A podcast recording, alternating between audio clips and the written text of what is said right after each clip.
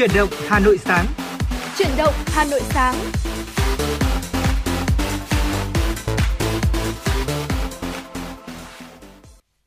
Thu Minh và Võ Nam xin được gửi lời chào tới quý vị thính giả. Quý vị đang nghe chương trình Chuyển động Hà Nội sáng được phát trên sóng FM tần số 96 MHz của Đài Phát thanh Truyền hình Hà Nội. Chương trình của chúng tôi cũng đang được phát trực tuyến trên website hanoionline.vn. Đồng hành cùng với ờ, Thu Minh trong buổi sáng ngày hôm nay là MC Võ Nam. Vâng ạ, Võ Nam mến chào tuần mới quý vị thính giả. Chúc quý vị sẽ có một tuần làm việc mới, một ngày thứ hai mới khởi đầu một tuần với thật nhiều niềm vui và sẽ có một tuần làm việc hiệu quả. Cảm ơn quý vị đã lựa chọn đồng hành cùng với FM 96 trong khung giờ phát sóng của Truyền động Hà Nội sáng ngày hôm nay. Chúng ta sẽ cùng nhau cập nhật những tin tức một cách nhanh chóng và chính xác nhất. Cùng với đó là những món quà âm nhạc, những lời nhắn gửi yêu thương tới bạn bè và người thân của mình. Số hotline 02437736688 cũng như là trang fanpage FM96 Thời sự Hà Nội đã sẵn sàng để nhận những phản hồi và yêu cầu âm nhạc của quý vị. Hãy kết nối cùng với Võ Nam và Thu Minh quý vị nhé. Dạ vâng ạ và bên cạnh uh, Đường dây nóng của chương trình là 024 3773 6688 thì quý vị thính giả có thể tương tác với chúng tôi thông qua fanpage FM96 Thời sự Hà Nội. Trong 60 phút trực tiếp tới đây của chương trình thì à, rất mong nhận được những à, yêu cầu, những sự kết nối của quý vị thính giả cùng với Thu Minh và Võ Nam trong buổi sáng ngày hôm nay. Mở đầu chương trình mời quý vị chúng ta sẽ cùng à, đến với không gian âm nhạc.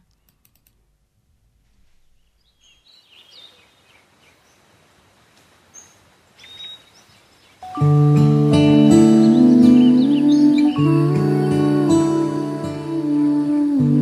you.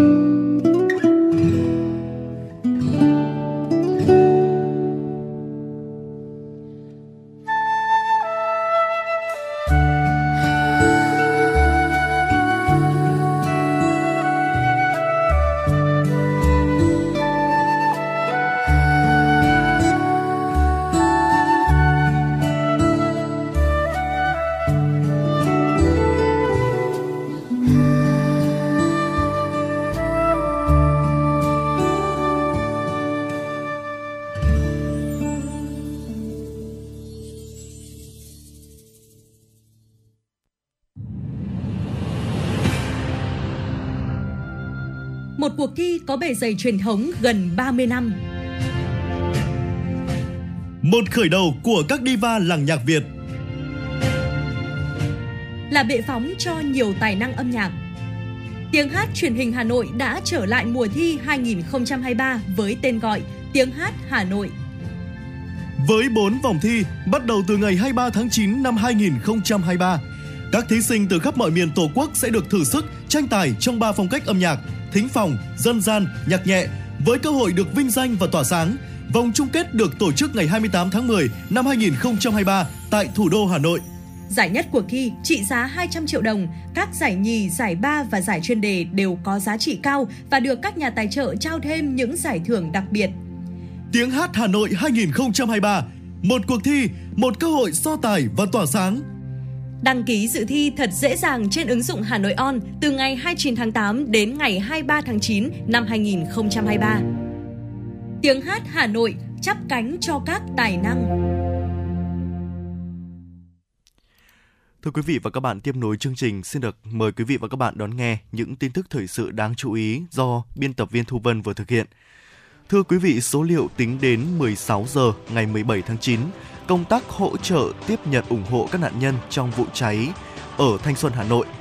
Công tác hỗ trợ bằng tiền mặt 7 tỷ 050 triệu 800 nghìn đồng, trong đó quận Thanh Xuân hỗ trợ trực tiếp 49 trường hợp tử vong, mỗi trường hợp 5 triệu đồng, 42 trường hợp bị thương, mỗi trường hợp 3 triệu đồng. Quỹ trẻ em quận hỗ trợ thêm 10 trẻ em tử vong, mỗi trẻ 3 triệu đồng, 8 trẻ em bị thương, mỗi trẻ 2 triệu đồng. Hội chữ thập đỏ quận hỗ trợ 175 triệu đồng. Hỗ trợ qua kênh Mặt trận Tổ quốc phường 142 trường hợp, mỗi trường hợp 40 triệu đồng, tổng là 5 tỷ 680 triệu đồng. Hỗ trợ theo Nghị định 20-2021 NDCP, hỗ trợ nạn nhân tử vong 27 người, mỗi người 22, 22 triệu đồng, hỗ trợ người bị thương 42 người, mỗi người 4 triệu 400 nghìn đồng. Công tác tiếp nhận hỗ trợ hơn 55 tỷ 479 triệu đồng. Công tác tiếp nhận hỗ trợ của Mặt trận Tổ quốc quận bằng tiền là 6 tỷ 479 triệu đồng. Vật phẩm đã liên hệ chuyển về phường. Công tác tiếp nhận hỗ trợ của Mặt trận Tổ quốc phường bằng tiền là hơn 49 tỷ đồng. Vật phẩm bao gồm sữa, nước, quần áo, mì tôm, vân vân. Thưa quý vị và các bạn, trong 2 ngày 16 và 17 tháng 9, Công an huyện Gia Lâm đồng loạt tổ chức tổng kiểm tra phòng cháy chữa cháy và cứu nạn cứu hộ tại các phòng trọ cho thuê, chung cư trên địa bàn và tổ chức thực tập phương án chữa cháy, cứu nạn cứu hộ tại các tổ liên gia an toàn phòng cháy chữa cháy. Theo đó, 22 xã thị trấn trên địa bàn huyện Gia Lâm đã tổ chức thực tập phương án chữa cháy và cứu nạn cứu hộ. Trong đó, xã Ninh Hiệp được đánh giá là địa bàn trọng điểm, tiềm ẩn nguy cơ cháy nổ cao trên địa bàn, nên buổi diễn tập được đặc biệt quan tâm. Cũng trong hai ngày qua, Công an huyện Gia Lâm đã tập trung kiểm tra giả soát về an toàn phòng cháy chữa cháy và cứu nạn cứu hộ đối với 100% chung cư mini, cơ sở kinh doanh dịch vụ cho thuê trọ trên địa bàn, phối hợp kiểm tra việc quản lý sử dụng đất, trật tự xây dựng, an toàn điện, kịp thời phát hiện xử lý nghiêm các vi phạm theo quy định của pháp luật. Cùng với kiểm tra, công tác tuyên truyền được tăng cường bằng nhiều hình thức giúp chủ cơ sở nhận thức được trách nhiệm trong công tác đầu tư xây dựng, phòng cháy chữa cháy, giúp người dân bổ sung kiến thức, kỹ năng chữa cháy thoát nạn. Thưa quý vị, chung cư mini là cụm từ được dư luận nhắc đến nhiều nhất trong những ngày qua. Hiện nhiều công trình dạng này thực chất là công trình xây dựng được xây dựng lên nhằm mục đích kinh doanh nhà trọ hoặc chuyển nhượng mua bán các căn hộ cho những người có nhu cầu. Ngay sau vụ cháy thảm khốc tại căn nhà trên phố Khương Hạ, phường Khương Đình, quận Thanh Xuân, nhiều người đã đặt ra câu hỏi từ khâu cấp phép xây dựng đến những quy định quản lý loại hình chung cư mini, nhất là khi thực tế hiện nay hoạt động xây dựng những công trình theo kiểu chung cư mini vẫn đang diễn ra rầm rộ với những dấu hiệu cho thấy có sự buông lỏng trong việc giám sát, quản lý về trật tự xây dựng. Bên trong con ngõ 262 đường Khương Đình, quận Thanh Xuân, Hà Nội, dù lối vào chật hẹp, có vị trí chỉ đủ hai xe máy tránh nhau, nhưng số lượng các căn chung cư mini nhiều, không đếm xuể. Những công trình này được các ông chủ xây dựng nhằm mục đích kinh doanh phòng trọ với số lượng lên đến hàng chục phòng. Số lượng phòng trọ được xây dựng thêm bao nhiêu cũng đồng nghĩa lợi nhuận thu được cho ông chủ từ việc kinh doanh thuê trọ cũng tăng thêm bấy nhiêu. Nhưng đổi lại, việc tận dụng diện tích này lại vô tình đẩy những người thuê nhà đối mặt với nhiều rủi ro hơn nhất là khi những công trình này không đáp ứng đủ điều kiện về công tác phòng cháy chữa cháy hoặc bỏ qua hẳn việc thiết kế lắp đặt lối thoát hiểm, không có phương án lẫn đường thoát hiểm. Nếu không may bị giặc lửa tấn công thì những người thuê trọ sinh sống trong các công trình chung cư mini được thiết kế giống như lô cốt hoàn toàn lâm vào tình thế bị động và chẳng ai dám chắc những vụ hỏa hoạn tương tự trên phố Khương Hạ, phường Khương Đình, quận Thanh Xuân sẽ không còn xảy ra. Trong số các nạn nhân vụ cháy chung cư mini ở quận Thanh Xuân, Hà Nội, hiện chỉ còn một trường hợp nặng đang thở máy tại bệnh viện Bạch Mai. Các bệnh nhân nặng khác đều diễn biến tích cực. Trong đó, nữ bác sĩ bệnh viện Bạch Mai đã qua giai đoạn nguy hiểm, rút được ống nội khí quản. Sáng hôm qua, bệnh nhân đã tỉnh, khẽ giơ tay, ra tín hiệu được. Các trường hợp khác tỉnh táo, có thể ra viện, nhưng vẫn tiếp tục được ở bệnh viện để điều trị oxy cao áp, giải ngộ độc CO, tránh biến chứng thần kinh về sau. Tại các bệnh viện Đại học Y Hà Nội, Sanh Pôn, Hà Đông, Bệnh viện 103, các bệnh nhân cũng đều tiến triển tốt. Tuy nhiên, một số trường hợp có người thân đã mất hiện vẫn còn bất ổn về tâm lý.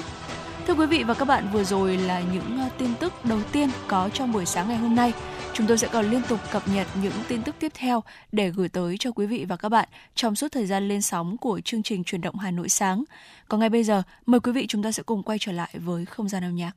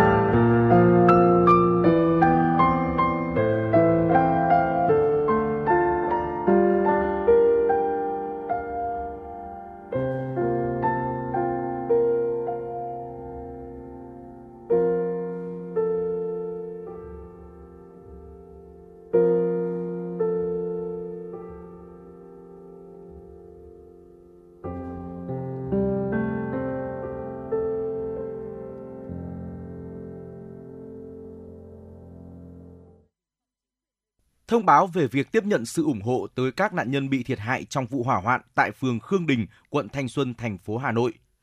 Vào đêm ngày 12 tháng 9 năm 2023, trên địa bàn phường Khương Đình, quận Thanh Xuân, thành phố Hà Nội đã xảy ra vụ cháy tại số nhà 37, ngách 29 trên 70, phố Khương Hạ. Hậu quả làm nhiều người thương vong. Đây là vụ cháy đặc biệt nghiêm trọng xảy ra trên địa bàn thành phố. Để tiếp nhận sự ủng hộ, chia sẻ của các cơ quan, đơn vị, tổ chức doanh nghiệp, nhà hảo tâm đối với các nạn nhân bị thiệt hại được thuận tiện, Ban Thường trực Ủy ban Mặt trận Tổ quốc Việt Nam thành phố thông báo số tài khoản ủng hộ tiếp nhận như sau. 1. Ủy ban Mặt trận Tổ quốc Việt Nam thành phố, tên tài khoản Ủy ban Mặt trận Tổ quốc Việt Nam thành phố Hà Nội, Quỹ cứu trợ, số tài khoản 3761 0 9057 260 91049 tại kho bạc nhà nước Hà Nội. 2. Ủy ban Mặt trận Tổ quốc Việt Nam quận Thanh Xuân, tên tài khoản Ủy ban Mặt trận Tổ quốc quận Thanh Xuân, số tài khoản 3761 0 90511 58 91999 tại kho bạc nhà nước Thanh Xuân. 3. Ủy ban Mặt trận Tổ quốc Việt Nam phường Khương Đình, quận Thanh Xuân. Số tài khoản 128 000 119 657 tại Ngân hàng Việt Tin Banh. Nội dung chuyển khoản hỗ trợ các nạn nhân trong vụ hỏa hoạn tại phường Khương Đình, quận Thanh Xuân, Hà Nội. Mọi sự ủng hộ của các cơ quan, đơn vị, tổ chức doanh nghiệp, nhà hảo tâm và phương án hỗ trợ sẽ được thông tin trên các phương tiện thông tin đại chúng, đảm bảo công bằng, công khai, đúng mục đích, đúng đối tượng. Trân trọng cảm ơn. Quý vị thính giả thân mến, quay trở lại với chương trình truyền động Hà Nội sáng.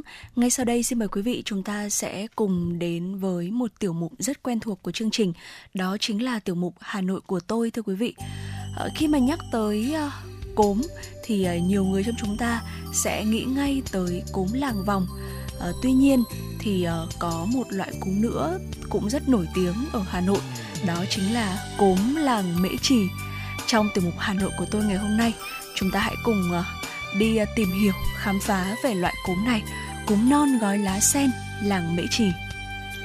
Dạ vâng ạ thưa quý vị, làng Mễ Trì nay thuộc phường Mễ Trì, quận Nam Từ Liêm, thành phố Hà Nội. Nơi đây xưa là vùng đất đồng chiêm trũng, từng cấy giống lúa tám xoan rất ngon, được chọn để tiến vua, cho nên vua đặt tên làng là Mễ Trì. Mễ Trì ở đây có nghĩa là ao gạo. Các câu chuyện về các vị thành hoàng làng được thờ ở đình làng Mễ Trì chưa có nguồn gốc và xuất tích nhưng vẫn được lưu truyền bao lâu nay.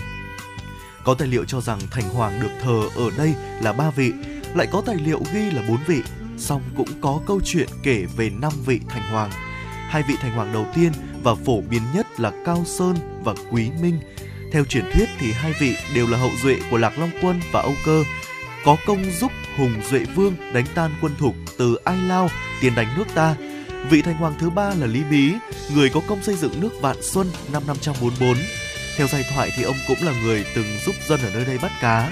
Vị thành hoàng làng thứ tư được thờ phối là Đỗ Tâm Lang hay còn gọi là Lý Lữ, là người từng theo Đinh Bộ Lĩnh dẹp loạn 12 sứ quân. Sau khi Đinh Tiên Hoàng mất, ngài theo Lê Đại Hành chống quân Tống xâm lược. Một lần hành quân ra trận, ngài bị thương phải nằm lại làng Mễ Trì.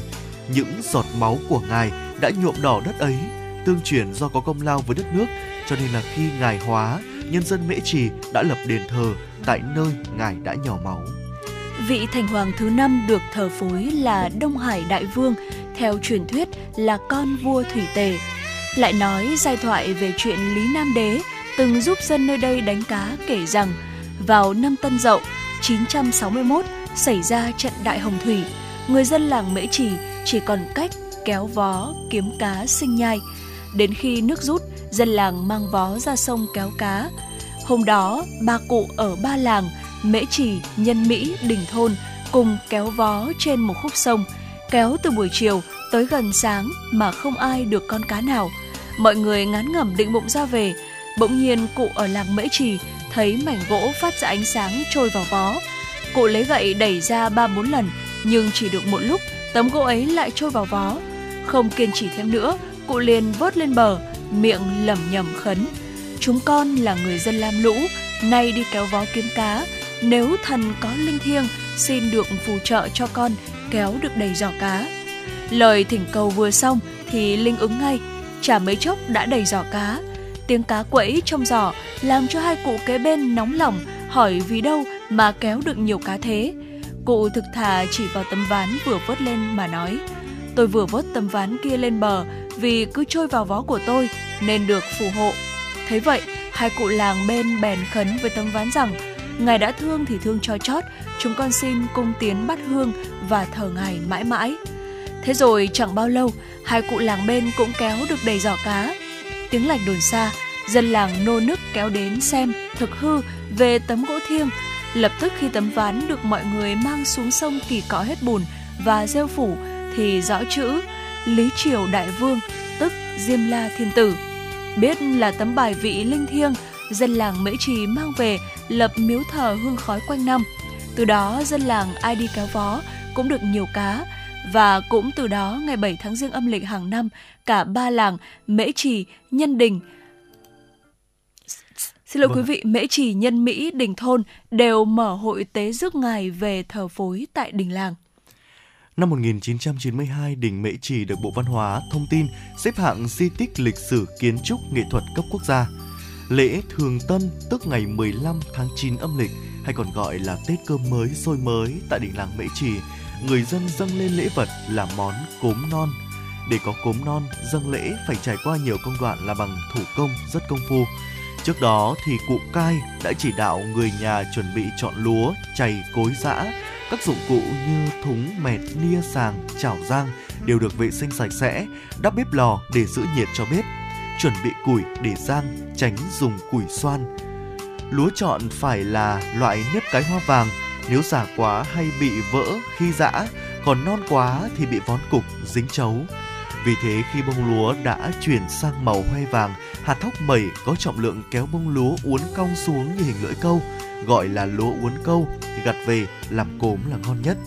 Lúa mang về phải làm ngay trong ngày mới không bị mất nước và giữ được độ tươi. Lúa còn xanh rất dai, nếu đập vào cối đá thì gạo vỡ, phải dùng hai đũa tre kẹp vào từng bông lúa để tuốt, loại bỏ bông tẻ rồi cho vào thóc để đãi loại bỏ những cái hạt tép đi, vớt ra giá cho ráo nước rồi mới rang. Trước đây thì phải dùng nồi đất hương canh để rang cốm, bây giờ thì dùng chảo gang càng dày càng giữ nhiệt. Ban đầu to lửa khi tới thóc chuyển màu tái trắng thì cho lửa nhỏ lại, đảo đều đến khi chín tới. Làm sao để không giòn mà vẫn còn chóc chấu là khó nhất trong nghề làm cốm. Bởi chỉ cần hơi già lửa một chút là hạt cốm sẽ vỡ nát. Khi giã phải dùng chày cối chuyên dụng, một người giã, một người ngồi đào. Động tác phối hợp nhịp nhàng để không va chảy vào người đào cốm. Nhịp chảy nhẹ nhẹ, nhịp nhàng khoan thai thì cốm mới miệng dẻo. Khi nào thấy trong cối giã chóc chấu ra nhiều thì người ngồi đảo cốm ra hiệu dừng lại để cho có thể đưa cốm ra một cái mẻ to, sẩy hết chấu rồi cho ra sàng. Phải sàng đều tay, cho thóc trụm lại ở giữa, cho cốm xung quanh đỡ bị sàng ra ngoài.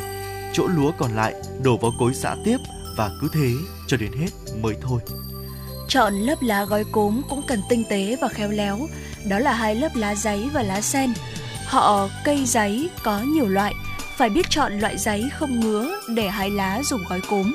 Lá giấy và lá sen phải được rửa sạch, lau khô ráo. Sau đó lá giấy lót trong lá sen bọc ngoài. Lá giấy tươi lót bên trong nhằm giữ độ ẩm cho cốm không khô. Bên ngoài là lớp lá sen tỏa hương thơm ngát, buộc gói cốm bằng hai sợi dơm nếp mới, như kiểu buộc bánh trưng. Cốm non đạt tiêu chuẩn cốm ngon phải là đều hạt hình dẹt, màu xanh thơm dẻo, ăn có vị ngọt và ngậy. Hương cốm non thơm mùi nếp mới hòa quyện với mùi thơm lá sen là nét là nét đặc trưng của hương cốm làng Mễ Trì. Trong ngày Tết cơm mới, sôi mới, lễ vật đầu tiên dâng lên đình làng là gói cốm non, gói lá sen và đĩa bánh làm từ cốm, hay còn gọi là bánh cốm của gia đình cụ cai, rồi mới đến lễ vật của dân làng. Nhiều người dân mang lễ vật tới đình dâng thánh như hoa quả, trầu rượu, xôi gà, nhưng phần đông là mang cốm và bánh cốm. Với lòng thành kính của nhà làm ra, gọi là của sớm mới. Lễ thánh xong, cụ cai phát lộc cho mọi người ăn lấy khước, gọi là lộc thánh. Gắn liền với sự tích về cốm non mễ trì mà nhiều người yêu cốm nhưng chưa biết tới là một câu chuyện khác. Chuyện rằng thuở xưa vào mùa thu năm ấy còn khoảng 2 tuần nữa mới gặt được lúa mùa sớm. Bỗng nhiên trời đổ cơn mưa to gió lớn làm đê bị vỡ, ruộng đồng chìm nghỉm. Tiếc công tiếc của, dân làng Mễ Trì phải đầm mình trong nước, lấy liềm vơ ngọn lúa phất phơ mà cắt mang về, rồi tuốt ra giang khô. Nhưng vì không sai được, phải cho vào cối đá giã gạo, giã xong, sảy hết chấu, ăn để chống đói. Không ngờ việc làm bất đắc dĩ ấy lại trở thành hương vị chứ danh và đặc sản cốm non Mễ Trì ngày nay. Vâng ạ thưa quý vị, có thể nói rằng những câu chuyện và những cái sự tích, những cái thần tích bên cạnh những câu chuyện của món cốm ở làng Mễ Trì đã khiến chúng ta có thêm những góc nhìn mới về một thức quà của mùa thu Hà Nội đó là cốm. Cốm thì bây giờ chúng ta có thể ờ, thưởng thức ở rất nhiều địa chỉ, rất nhiều địa điểm và rất nhiều những cái làng nghề làm cốm rất là nổi tiếng. Thế nhưng mà phải thực sự là uh, nghe những câu chuyện như thế này thì uh, ăn những hạt cốm mới thấm thía hơn đúng không Thu Minh? Dạ vâng ạ, đúng là như vậy ạ. Và vừa rồi thì uh, chúng tôi cũng đã giới thiệu tới cho quý vị ở bên cạnh uh, cốm làng vòng đã quá nổi tiếng rồi thì uh, nếu như ai mà chúng ta chưa biết tới thì uh, còn có một số những cái địa danh một số những cái địa điểm khác ở Hà Nội cũng làm cốm với những câu chuyện uh, xoay quanh uh, cũng uh, rất là thú vị và đáng để chúng ta đón nghe bên cạnh đó cũng thì uh, cũng chia sẻ một số những cái cách làm cốm này cũng ừ. như là chọn cốm của từng nơi và mỗi nơi thì nó sẽ lại mang một cái hương vị rất là khác nhau đúng không ạ? Vâng. À, đã có quý vị thính giả nào chúng ta à, là một người yêu cốm và chúng ta được thưởng thức cốm non gói lá sen ở làng Mễ Trì hay chưa thì có thể tương tác với chúng tôi và chia sẻ tới với chúng tôi về à, những cảm nhận của quý vị sau khi mà thưởng thức quý vị nhé. À, có thể thông qua số điện thoại nóng của chương trình là 024 3773 6688 hoặc thông qua fanpage FM96 Thời sự Hà Nội. Còn trong thời lượng tiếp theo của chương trình sẽ là những ờ, tin tức do biên tập viên Thu Vân thực hiện. Thế nhưng trước tiên, hãy cùng quay trở lại với không gian âm nhạc. Podcast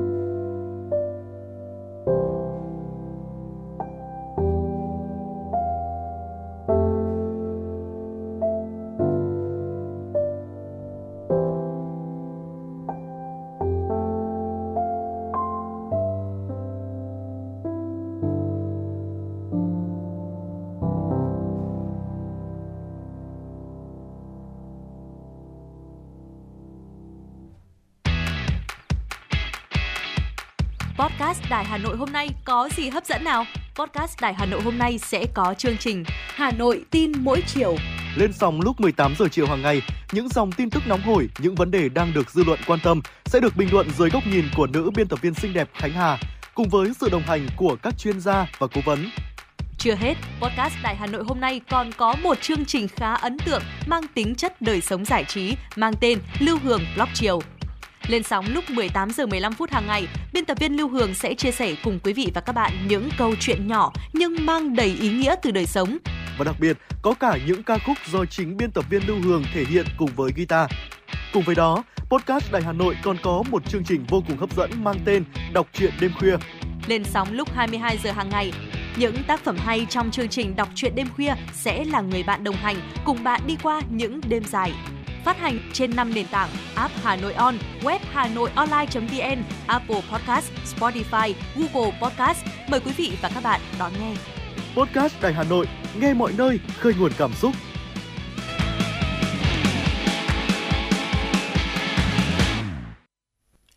Thưa quý vị, những tin tức thời sự đáng chú ý sẽ tiếp nối chương trình. Khác với dòng xe được người dùng quan tâm, sân chơi của những sản phẩm kén khách gần như đã cố định với những cái tên quen thuộc. Dẫu vậy hiếm có tháng nào nhiều biến động như tháng 8 năm 2023. Theo Hiệp hội các nhà sản xuất ô tô Việt Nam, có hai sản phẩm không được công bố doanh số trong tháng 8 là Ford Explorer của Honda Civic Type A. Chưa rõ nguyên nhân xuất phát từ nhà phân phối muốn giữ kín hay do hai mẫu xe trên không bán được chiếc nào nhưng sẽ tạm loại hai cái tên này ra khỏi danh sách xe ế với việc gạt đi của Explorer và Civic Type A. Suzuki Swift đã quay trở lại bảng xếp hạng xe bán chậm. Ngoài ra còn có Mazda BT50 và Mazda 6 dẫu cho hai mẫu xe này đồng hạng đều bán được 50 chiếc trong tháng 8. Vị trí số 1 thuộc về Suzuki Ciaz, nhưng trong tháng 8 thì sức tiêu thụ của mẫu xe có cải thiện, tăng 4 chiếc và rớt xuống hạng thứ 3. Sedan hạng B là một trong những phân khúc giảm tiêu thụ do tình hình thấp điểm chung của thị trường. Do vậy, sản phẩm chất sản phẩm dẫn đầu là Hyundai Accent vẫn bán hơn 1.000 chiếc.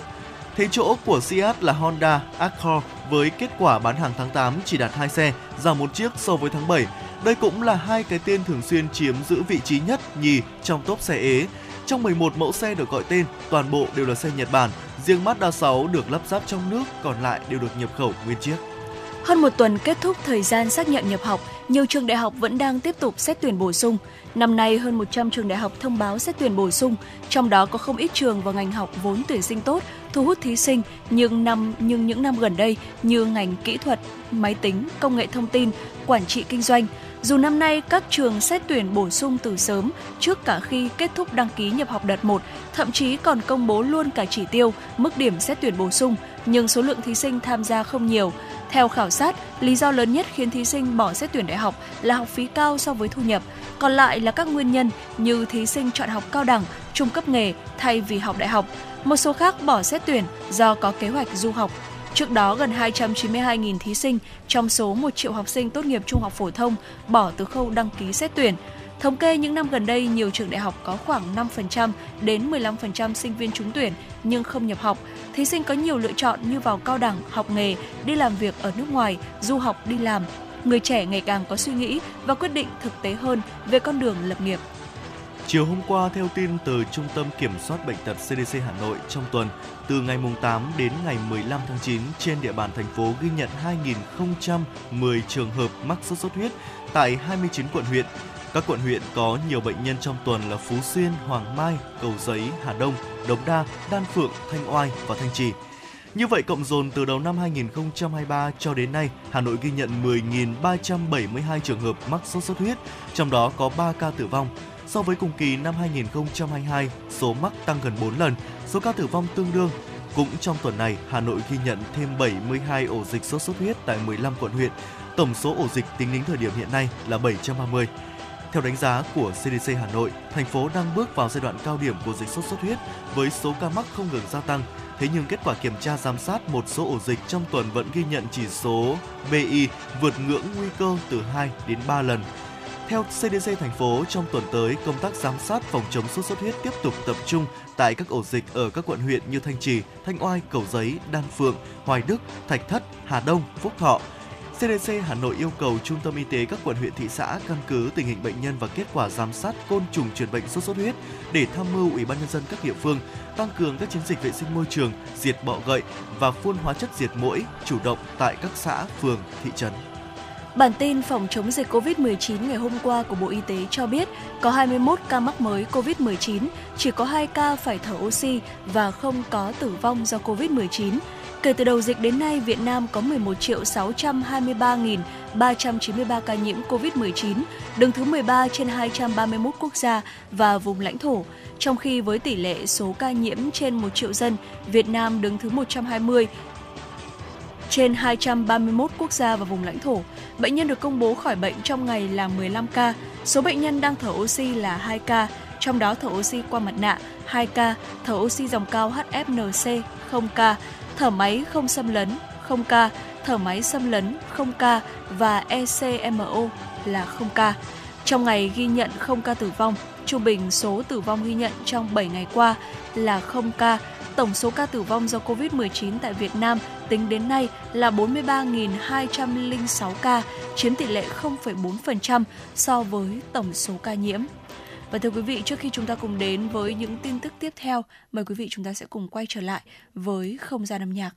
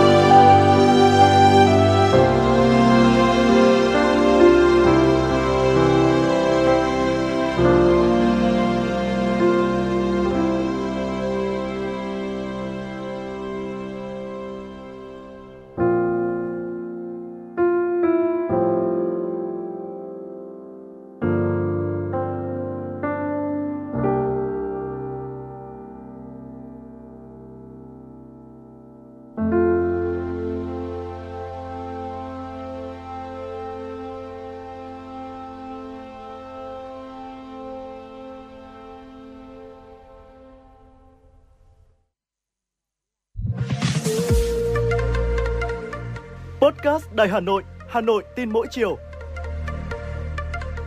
Những dòng tin tức nóng hổi đang được dư luận quan tâm sẽ được bình luận dưới góc nhìn của nữ biên tập viên xinh đẹp Khánh Hà cùng với sự đồng hành cùng các chuyên gia và cố vấn. Bánh trưng, bánh lò, trưng gai. Podcast Đài Hà Nội, tiếng nói từ Hà Nội. Phát hành lúc 18 giờ hàng ngày trên 5 nền tảng app Hà Nội On, web Hà Nội Online.vn, Apple Podcast, Spotify, Google Podcast. Mời quý vị và các bạn đón nghe. Podcast Đài Hà Nội, Hà Nội tin mỗi chiều.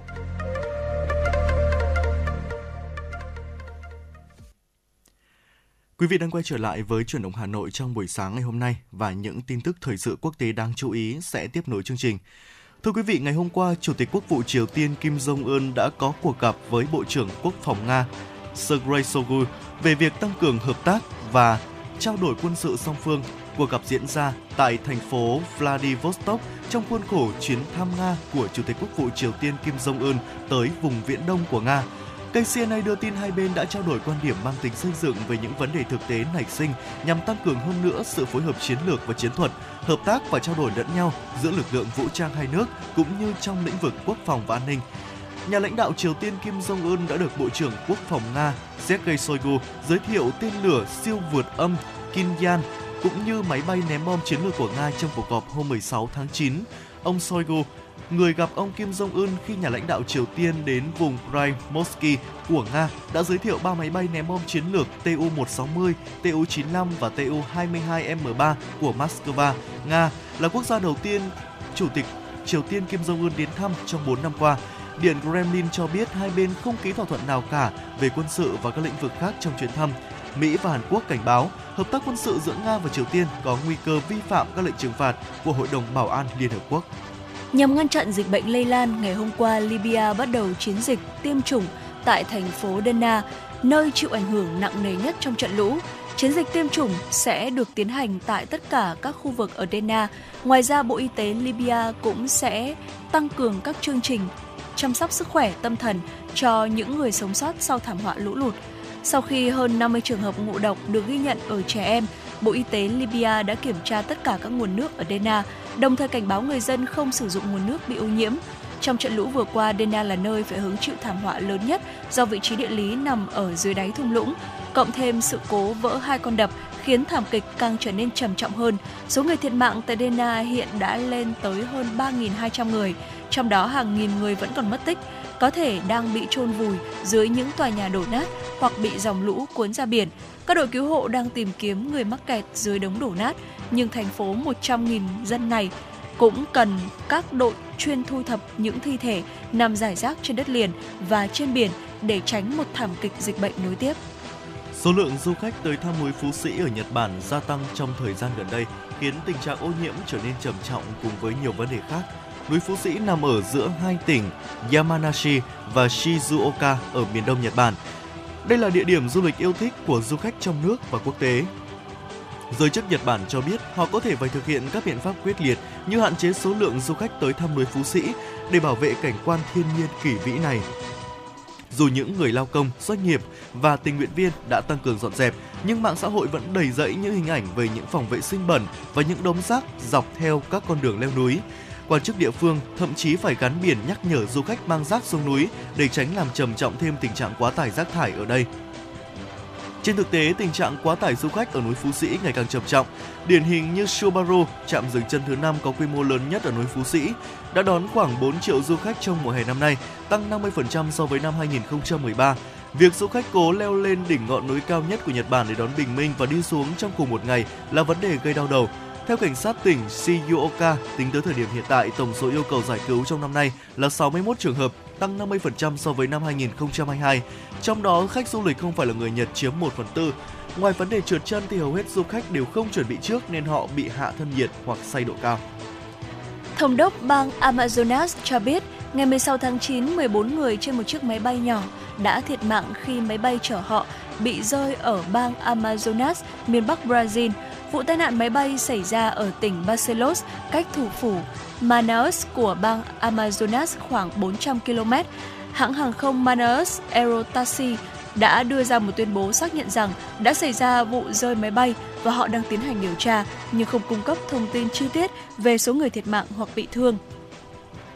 Tuyên bố cho biết, chúng tôi tin tưởng vào sự tôn trọng quyền riêng tư của những người liên quan vào thời điểm khó khăn này và sẽ sẵn sàng cung cấp tất cả thông tin và cập nhật cần thiết khi cuộc điều tra tiến triển. Lực lượng không quân Brazil thông tin các nhà điều tra từ Trung tâm Điều tra và Phòng ngừa tai nạn đã được triệu tập để bắt đầu điều tra về nguyên nhân vụ tai nạn của chiếc máy bay hạng nhẹ Embraer Benderan có số đăng ký PTSOG. Trong cuộc phỏng vấn với tờ O Globo, Thống đốc Wilson Lima cho biết thi thể các nạn nhân là khách du lịch Brazil đã được đưa ra khỏi máy bay. Ông Lima cũng cho biết thêm khu vực này phải hứng chịu lượng mưa lớn và nguyên nhân dẫn đến vụ tai nạn rất có thể là do lỗi lộ trình khi hạ cánh. Và thưa quý vị, à, thông tin vừa rồi thì cũng đã khép lại phần tin tức của chương trình chuyển động Hà Nội buổi sáng ngày hôm nay. Trong những phút cuối của chương trình, mời quý vị thính giả chúng ta sẽ cùng đến với tách cà phê sáng trong chương trình chuyển động Hà Nội sáng ngày hôm nay thưa quý vị. Vâng, và trong tiểu mục cà phê sáng ngày hôm nay chúng ta sẽ cùng nhau à, chia sẻ và thảo luận với nhau về một nội dung đó chính là những người bạn công nghệ giúp chúng ta có thể à, làm chủ được sức khỏe Sức khỏe thì được quan tâm hơn bao giờ hết. Làm thế nào để theo dõi, phát hiện những vấn đề về thể chất và tinh thần của mình cũng là vấn đề được rất nhiều người quan tâm. Hãy cùng với Võ Nam Thông Minh điểm qua những người bạn công nghệ giúp bạn có thể làm chủ sức khỏe của bản thân. Trong thời đại công nghệ số thì không gì được nhắc đến nhiều hơn data, dữ liệu. Ngành y tế cũng vậy. Và sau thời kỳ đại dịch thì chúng ta mới thực sự được chứng kiến sự bùng nổ của những sản phẩm đo lường cũng như là thiết bị theo dõi sức khỏe cá nhân và hãy cùng với chúng tôi tìm hiểu là những thiết bị theo dõi sức khỏe điện tử nên có và những xu hướng tự quan sát thể chất tinh thần của bản thân ở trên thế giới. Đầu tiên thì à, chúng tôi xin được à, nhắc tới đó chính là cân kỹ thuật số thưa quý vị. À, có thể nói rằng là đây là một thứ rất là đơn giản và quen thuộc đúng, đúng không ạ? À, chiếc cân là thiết bị mà hầu như là gia đình nào cũng cần phải có. Có thể là chúng ta đã nghe và đọc câu châm ngôn là giảm mỡ chứ không phải giảm cân mới là chân ái của làm đẹp. Những chiếc cân điện tử gia đình ngày nay có thể theo dõi rất nhiều vấn đề từ tỷ lệ mỡ, mật độ xương cho đến khả năng cập nhật dữ liệu vào điện thoại và các ứng dụng về sức khỏe. Một chiếc cân kỹ thuật số thông minh à, ví dụ như à, được chứng nhận về khả năng đo lường lượng mỡ ở trong cơ thể thì sẽ kèm với khả năng phân tích thông số BMI.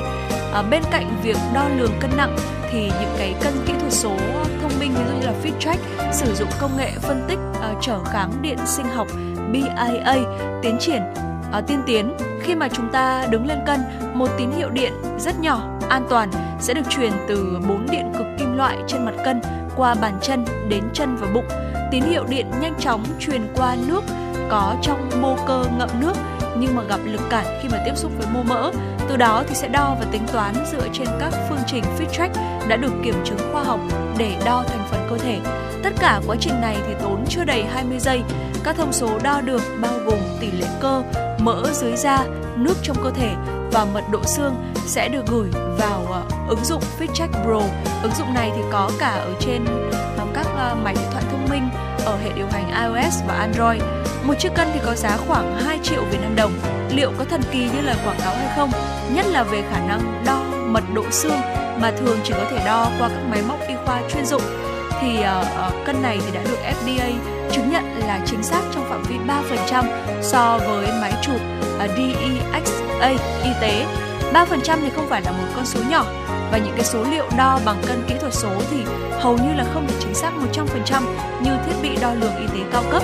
Tuy nhiên thì cái việc mà đo lường các cái thông số này thường xuyên tại nhà bằng một thiết bị cố định sẽ giúp cho chúng ta dễ dàng ghi chép thông số một cách ờ, thường xuyên và có thể nhanh chóng phát hiện những cái vấn đề sức khỏe, đặc biệt đó chính là sức khỏe và xương khớp của chúng ta và cao cấp hơn và được đánh giá cao hơn uh, thì uh, Ờ, uh, FitTrack Dara là một cái hãng nữa có tên là Withings Bodycom.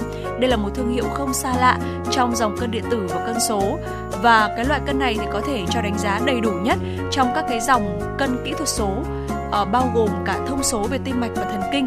Bên cạnh những cái thông số như vậy thì uh, cái cân này thì còn có thể cho biết được phần trăm chất béo nội tạng uh, như là visceral fat, nhịp tim, tuổi mạch máu Ờ, cũng như là ờ, nhờ cái công nghệ độc quyền để có thể phát hiện những cái dấu hiệu bệnh lý thần kinh ngoại vi. Và thưa quý vị ờ, là hãng cân điện tử hàng đầu dĩ nhiên thì những cái loại cân này có thể liên kết với những cái ứng dụng nổi tiếng liên quan tới sức khỏe. Và đó chính là phần giới thiệu về một cái có thể coi rằng là là một cái người bạn công nghệ đầu tiên giúp cho chúng ta làm chủ sức khỏe của mình, theo dõi về các cái thông số, các những cái chỉ số trong cơ thể của mình, đó chính là cân kỹ thuật số ạ. Vâng ạ, ở bên cạnh đó thì cũng có những cái phụ kiện khác thông minh để có thể hỗ trợ sức khỏe của chúng ta. 8 năm trước thì khi mà Tim Cook giới thiệu ờ, chiếc đồng hồ Apple Watch đầu tiên, tính năng theo dõi sức khỏe đã trở thành một phần trọng tâm của đồng hồ thông minh và những hãng công nghệ lớn ở thời đấy như là Garmin hay là Fitbit hay là Whitings cũng cho ra mắt những dòng đồng hồ tiện lợi, thời trang và ấn tượng hầu hết những cái smartwatch đều có thể kết nối và nhận những thông số sức khỏe của bạn vào điện thoại. Thế nhưng mà thực sự là không mấy người dùng smartphone tận dụng được những tính năng này. Theo thống kê thì chỉ hơn 30% người sử dụng những ứng dụng về sức khỏe trong điện thoại thông minh của mình. Hai hãng điện thoại lớn nhất là Samsung và Apple đều có những ứng dụng riêng về sức khỏe giúp lưu trữ và phân tích số liệu quan trọng như là những thông số về chế độ vận động, chế độ nghỉ ngơi, ở chế độ di chuyển, tiếp xúc với tia cực tím UV và đặc biệt là chất lượng giấc ngủ cũng như là chu kỳ ở phái đẹp. Ứng dụng Health ở iPhone hoạt động như một bảng tổng kết toàn diện có thể liên kết và cập nhật data từ các ứng dụng về sức khỏe sinh sản như là ờ, Floor, Cloud hay là Clue và hầu hết những người sử dụng smartwatch chỉ tập trung vào những thông số cơ bản như là bước chân này, thời gian và quãng đường chạy hay di chuyển mà sẽ thường có thói quen là bỏ qua những chức năng quan trọng khác. Với phái đẹp thì ngoài sức khỏe sinh sản thì nhịp tim và giấc ngủ là hai trong số rất nhiều những thông số then chốt. À, thông số về nhịp tim rất đáng lưu tâm vì chúng có thể cho bạn biết rất nhiều về quá trình tập luyện, quá trình phục hồi cũng như là tình trạng sức khỏe chung. Và từ sau đại dịch thì chăm sóc giấc ngủ ngày càng được quan trọng như một trong những hình thức là uh, self cam rất là hữu hiệu và những chiếc đồng hồ thông minh có thể là một uh, người bạn rất là tuyệt vời giúp chúng ta có thêm những cái ờ, công cụ để theo dõi sức khỏe của chúng ta. Dạ vâng ạ. Và uh, thưa quý vị, uh, cuối cùng thì uh, có thể nói rằng là sau khoảng thời gian đại dịch thì nhu cầu xét nghiệm tại nhà cũng ngày càng trở nên phổ biến và đa dạng hơn và được giải quyết uh, dễ dàng bằng uh, bộ thử mua ở hiệu thuốc một trong những bộ xét nghiệm đơn giản giá tiền phải chăng mà chúng ta nên có ở nhà đó chính là giấy xét nghiệm nước tiểu. Hầu hết những cái mẫu giấy này thì sẽ cho thấy 10 thông số như là đường này ketone này bilirubin này nitrite uh, ờ, urobilinogen này protein ph máu tỷ trọng nước tiểu và bạch cầu. Phái đẹp thì sẽ thường dễ mắc các cái bệnh ví dụ như là về đường tiết niệu. Vì thế mà chúng ta nên có một cái bộ test này ở nhà thì à, sẽ giúp cho chúng ta dễ dàng kiểm tra được tình, cái tình trạng viêm nhiễm qua sự à, biến đổi à, máu xin lỗi quý vị, qua sự biến đổi màu của giấy test ở thông số protein. Và đó chính là ba trong số rất là nhiều những cái công cụ, những cái thiết bị công nghệ thông minh hiện đại giúp cho chúng ta đồng hành với chúng ta trong cái quá trình chúng ta bảo vệ sức khỏe của bản thân mình. Bên cạnh những cái thiết bị vừa rồi thì không biết là quý vị thính giả chúng ta có còn biết thêm những cái loại thiết bị công nghệ, những người bạn công nghệ nào khác nữa hay là quý vị ứng dụng những cái thiết bị công nghệ đó vào cuộc sống hàng ngày của mình như thế nào thì có thể chia sẻ với chúng tôi thông qua số điện thoại nóng của chương trình là 024 3773 6688 quý vị nhé. Và tới đây thì à, chương trình chuyển động Hà Nội buổi sáng cũng xin phép được khép lại.